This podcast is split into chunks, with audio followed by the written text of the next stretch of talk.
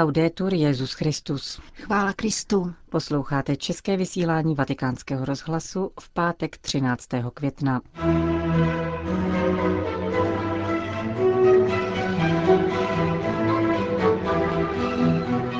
Boj s chudobou je především morální otázka, řekl Petrův nástupce při audienci pro katolické podnikatele. Světový tisk rozvířila otázka jáhenské služby žen. Otec Lombardi podává vysvětlující komentář. Právě před třiceti pěti lety otřásla světem zpráva o atentátu na Jana Pavla druhého. To jsou hlavní témata našeho dnešního pořadu, kterým provázejí Jana Gruberová a Johana Promková. Zprávy Vatikánského rozhlasu. Vatikán. Papež František slavil dnešní ranní eucharistii v soukromí. V poledne pak v Klementinském sále Apoštolského paláce přijal tři sta účastníků mezinárodní konference, na kterou se v těchto dnech do italského hlavního města sjeli členové nadace Centesimus Annus pro Pontefice. Tato instituce se sídlem ve Vatikánu sdružuje podnikatele z celého světa, kteří se stotožňují s papežským magisteriem v oblasti sociálního učení a zároveň finančně podporují charitativní díla svatého otce. Výroční setkání nadace Centesimus Annus se letos shodovalo s dvacátým pátým výročím vydání stejnojmenné encykliky svatého Jana Pavla druhého. Tentýž papež o dva roky později nadaci založil a svěřil ji pod dohled předsedy jiného vatikánského úřadu Správy majetku Apoštolského stolce. Letošní setkání se zaměřilo na potírání chudoby v souvislosti se současnou migrační krizí. Tísňová situace uprchlíků, jejíž rozměry stále narůstají, je krizí, kterou prožívám obzvláště zblízka. Při své nedávné návštěvě ostrova Lesbos jsem byl svědkem drásavých svědectví lidského utrpení, a to zejména rodin a dětí. Kromě bezprostřední a praktické materiální pomoci těmto našim bratrům a sestrám je mezinárodní společenství povoláno k tomu, aby dospělo k dlouhodobému politickému, ekonomickému a sociálnímu řešení, které překročí hranice států i světadílů a bude se týkat celého lidstva. Papež František citoval svého předchůdce Jana Pavla druhého., který opakovaně zdůrazňoval, že ekonomickou aktivitu nelze provozovat v politickém a institucionálním vákuu. Nýbrž ji musí nutně doprovázet etický prvek, služba člověku a obecnému dobru. Každodenní zkušenost nám však ukazuje pravý opak, podotkl římský biskup, tedy ekonomiku orientovanou na zisk a hmotný blahobyt, která vede k exkluzi a nerovnosti. Její účinky se projevují také v nejrozvinutějších společnostech, ve kterých nárůst chudoby a sociální úpadek vážně ohrožuje rodiny, ztenčující se střední třídu a zejména mladé lidi. Nezaměstnanost mladých lidí je pohoršením, které nejenom vyžaduje naléhavý ekonomický zásah, nýbrž je nutné s ním nakládat jako s nemocí, která široce dopadá na celou společnost. Mladí lidé jsou okrádáni o naději a plýtvá se jejich velkými zdroji energie, tvořivosti a intuice. Druhý vatikánský koncil učí, že pro křesťana je ekonomická, finanční a obchodní činnost nerozlučně spjata s povinností bojovat za zlepšení pozemského řádu v souladu s hodnotami Božího království, připomenul Petrův nástupce v závěru dnešní audience pro katolické podnikatele. Vatikán. Papež František přijal polskou premiérku Beatu Szydło. Hovořili spolu o Světových dnech mládeže, které se uskuteční poslední červencový týden v Krakově, a o výročí christianizace Polska. Svatý otec poděkoval za podporu, kterou polská vláda poskytuje rodinám. Oficiální tiskové prohlášení poukazuje na srdečnou atmosféru setkání a pozitivní hodnocení přínosu církve pro polskou společnost.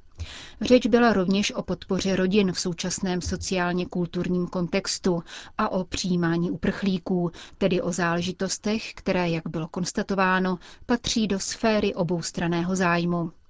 Rozhovory se dotkly problémů mezinárodního společenství, jako je mír a bezpečnost, konflikt v Sýrii a humanitární situace na Ukrajině a na Blízkém východě. Čteme v prohlášení Vatikánského tiskového střediska. Při setkání s novináři polská premiérka Beata Szydło upozornila na zvláštní charakter dnešního dne v souvislosti s výročím atentátu na Jana Pavla druhého. Silným prožitkem, jak řekla, pro ní byla modlitba u hrobu polského papeže a mše svatá, kterou kardinál Grocholevsky sloužil za její zemi. K rozhovoru s papežem Františkem uvedla. Mluvila jsem s ním o našich přípravách, o tom, že mladí lidé čekají a těší se na jeho příjezd do Polska. Mluvili jsme o polských rodinách, o Polsku. Papež poděkoval a velmi ho potěšilo, že se v Polsku zavádějí programy na podporu rodin. Byl to tedy skutečně velmi dobrý rozhovor a pro mě velké pohnutí a prožitek. Hovořili jsme potom ještě s arcibiskupem Gallagherem o situaci v Evropě i o přípravách na Světový den mládeže. Ještě jednou jsem pozvala svatého otce do Polska. Potvrdila jsem, že na něho čekáme. Na nás teď zůstává, abychom vynaložili veškeré úsilí, aby tato návštěva svatého otce a mládeže z celého světa byla bezpečná a aby mladí lidé do Polska přijeli. Čekáme na ně a uděláme všechno proto, aby tyto dny byly krásné a přinesly pro nás, pro polskou zemi, výtečné plody. Dla polského państwa wspaniałe owoce. Řekla k rozhovoru s papežem polská premiérka. Dodejme, že paní Beata Szydło je praktikující katolička a její syn přijal minulý týden jáhenské svěcení. Vatikán. Krásné, intenzivní rodinné setkání. Tak definuje deník svatého stolce čtvrteční večerní návštěvu Petrova nástupce v Papežské církevní akademii, která vychovává budoucí církevní diplomaty. V současné době v ní studuje třicet tři kněží ze čtrnácti zemí, jejichž jménem papeže přivítal předseda akademie arcibiskup Giampiero Gloderl. Svatý otec se pak se studenty v kapli pomodlil nešpory, osobně každého pozdravil a strávil s nimi zhruba hodinu v otevřeném a spontánním dialogu. Na otázku, jaká očekávání se vkládají do budoucího apoštolského nuncia, svatý otec nastínil tři základní hlediska. Za prvé je to inteligentní diplomacie, která spojuje diplomatické umění s milosrdnou láskou, buduje mosty mezi kulturami, společnostmi a vládami a zpřítomňuje církev a hlas evangelia. Dále zdůraznil pastorační rozměr diplomatické služby, který se vyznačuje živým a konkrétním kontaktem s božím lidem a který skrze důsledné a velkorysé svědectví kněžského života vytváří atmosféru důvěry. A konečně se zmínil o sebeodříkání, což je ctnost, která nevyšla z módy, nýbrž posiluje vztah s pánem a zaměřuje kněžský život na to, co je podstatné. Církevní diplomaté prožívají kněžské poslání ve světě, který se často jeví vzdálený křesťanskému poselství, anebo se vůči němu staví lhostejně. Petrův nástupce v této souvislosti upozornil na Kristova slova z Janova evangelia: Já jsem přemohl svět. Zvou nás, abychom neměli strach z nepochopení a pronásledování, abychom stále důvěřovali v sílu Pánova z mrtvých vstání.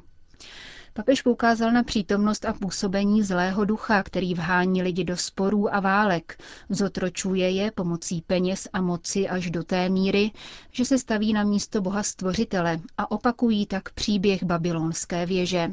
Petrův nástupce zároveň vyzval k následování mnoha vzorů oddanosti, služby a životní svatosti, které lze objevit v církvi a mezi duchovními, včetně římské kurie.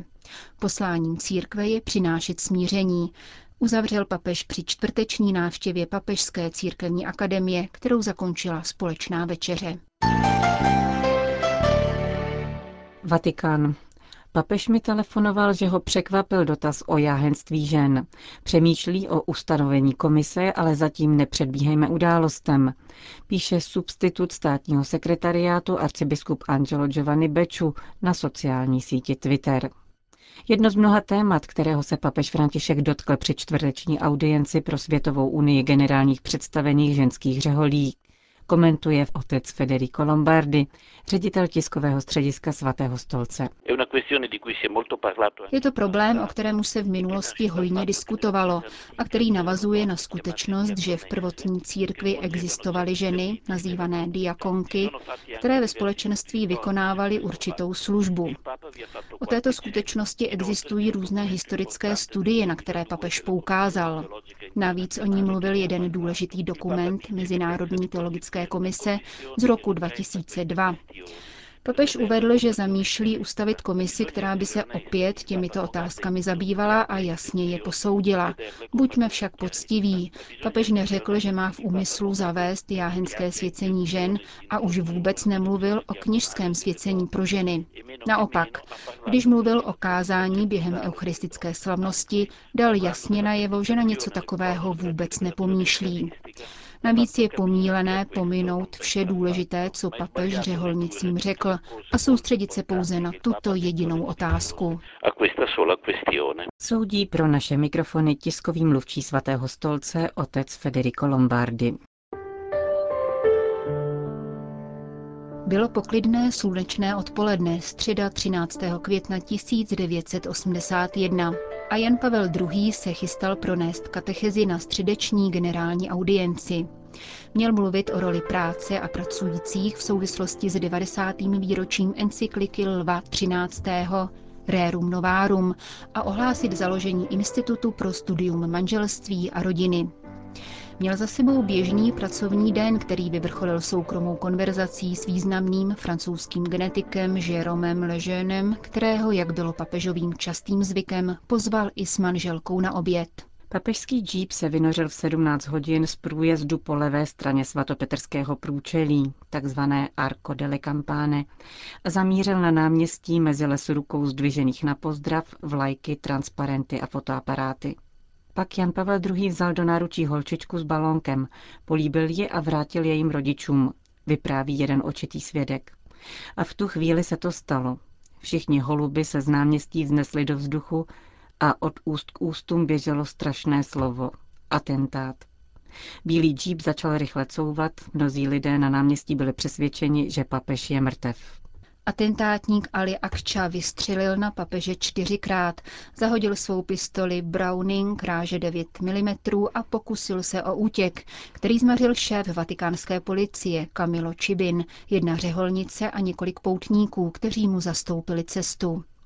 Dva náboje zasáhly papeže do břicha, další dva do pravého ramene a levého ukazováčku. Ty zranili rovněž dva z okolostojících. Jan Pavel druhý. Byl okamžitě převezen do nemocnice Gemelli. Když přijel, byl tak klidný, že jsem si na okamžik myslel, že nežije, vzpomíná profesor Alfredo Vil Marin, jeden z dvou chirurgů, kteří papeže operovali. Potom ztratil vědomí.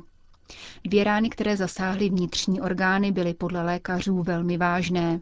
Je neuvěřitelné, že projektil nepostupoval dál. Stačil by jeden centimetr a byl by konec, dodává profesor Vil Marin. K atentátu došlo v sedmnáct hodin a devatenáct minut. Operace začala v rekordním čase, za třicet jedna minut. Stav pacienta však byl kritický. Otec Stanislav Diviš, papežův sekretář, udělil Janu Pavlu druhému. Rozhřešení a pomazání nemocných. Až půl hodiny před půlnocí profesor Castilony informoval novináře, že operace se zdařila a dodal: udělali jsme vše, co bylo v našich silách. Nyní musíme čekat. Už v neděli sedmnáctého května měl papež dost sil na to, aby veřejně odpustil útočníkovi. Modlím se za bratra, který mě zasáhl a kterému jsem upřímně odpustil. Ve spojení s Kristem, knězem a obětí, obětuji své utrpení za církev a svět. A tobě, Maria, opakuji. Totus tuus ego sum, zaznělo ve slovech nahraných vatikánským rozhlasem k polední modlitbě Regina Coeli. Dramatické okamžiky na náměstí svatého Petra měly mnoho aktérů. Atentátník Ali Ağca svého činu nikdy nelitoval, ani ve chvíli, kdy jej papež navštívil ve vězení. Nedokázal jen pochopit, jak to, že se mu akce nezdařila. Částečně to během výslechu přičítal děvčátku, které papež vzal do náručí právě když zaměřoval. Jedna ruka střílela a jiná ruka vedla kulku, řekl k tomu o mnoho let později Jan Pavel druhý. Přesně rok po atentátu pak v portugalské Fatimě děkoval Matce Boží.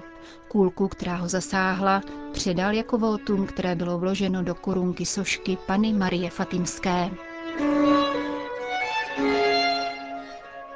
Končíme české vysílání Vatikánského rozhlasu. Chvála Kristu, laudetur Jesus Christus. Thank you.